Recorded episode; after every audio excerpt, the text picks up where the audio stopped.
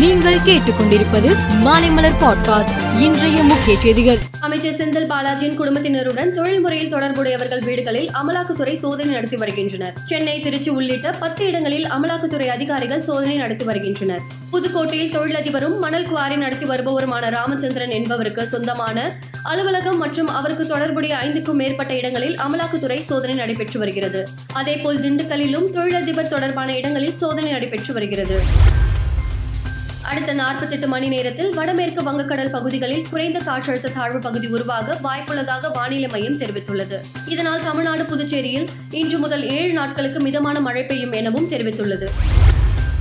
இலங்கை கடற்படையினர் ராமேஸ்வரம் மீனவர்களை அச்சுறுத்தும் வகையில் கச்சத்தீவு அருகே கடற்படை கப்பல்களை சுற்றி நிறுத்தி வைத்துள்ளதாக தகவல் வெளியாகியுள்ளது. இதனால் ராமேஸ்வரத்திலிருந்து மீன்பிடிக்க செல்லும் மீனவர்கள் அச்சத்துக்குள்ளாகி வருகின்றனர். தொடர்ந்து படகுகளை இயக்க முடியாத நிலைக்கும் தள்ளப்பட்டுள்ளனர். இலங்கை கடற்படையினரின் அச்சுறுத்தலின்றி மீன்பிடிக்க நடவடிக்கை எடுக்க வேண்டும் என்று மீனவர்கள் அரசுக்கு கோரிக்கை விடுத்துள்ளனர்.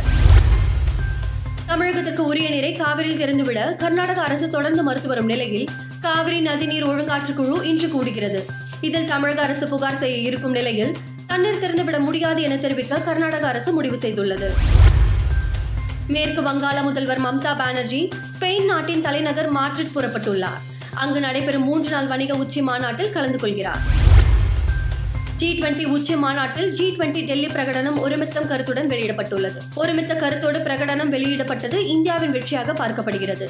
இது குறித்து கருத்து தெரிவிக்காமல் இருந்து வந்த சீனா தற்போது ஜி டுவெண்டி டெல்லி பிரகடனம் பாசிட்டிவ் சிக்னலை தந்துள்ளது என தெரிவித்துள்ளார். தென்கொரியாவிலிருந்து கத்தாரின் மத்திய வங்கிக்கு ஆறு பில்லியன் அமெரிக்க டாலர் அளவிலான ஈரான் பணத்தை ரிலீஸ் செய்ய அமெரிக்கா அனுமதி அளித்துள்ளது. மேலும் கைதிகளை பரஸ்பர முறையில் விடுதலை செய்யவும் இரு நாடுகள் ஒப்புக்கொண்டுள்ளன. ஆசிய கோப்பை கிரிக்கெட்டின் சூப்பர் போரில் பாகிஸ்தானை இந்தியா இருநூற்றி இருபத்தெட்டு ரன்கள் வித்தியாசத்தில் வீழ்த்தியது. முதலில் பேட்டிங் செய்த இந்தியா முன்னூற்றி ஐம்பத்தி ஆறு ரன்கள் குவித்தது. பின்னர் முன்னூற்றி ஐம்பத்தி ஏழு ரன்கள் அடித்தால் வெற்றி என்ற இமாலய இலக்குடன் களமிறங்கிய பாகிஸ்தான் நூற்றி இருபத்தி எட்டு ரன்னில் சுருண்டது. இந்திய அணியில் விராட் கோலி கே எல் ராகுல் ஆகியோர் சதமடித்தனர். குல்தீப் யாதவ் ஐந்து விக்கெட் வீழ்த்தினார். இன்று மூன்று மணிக்கு நடைபெறும் ஆட்டத்தில் இந்தியா இலங்கையை எதிர்கொள்கிறது. மேலும் செய்திகளுக்கு மாலை மலர் பாட்காஸ்டை பாருங்கள்.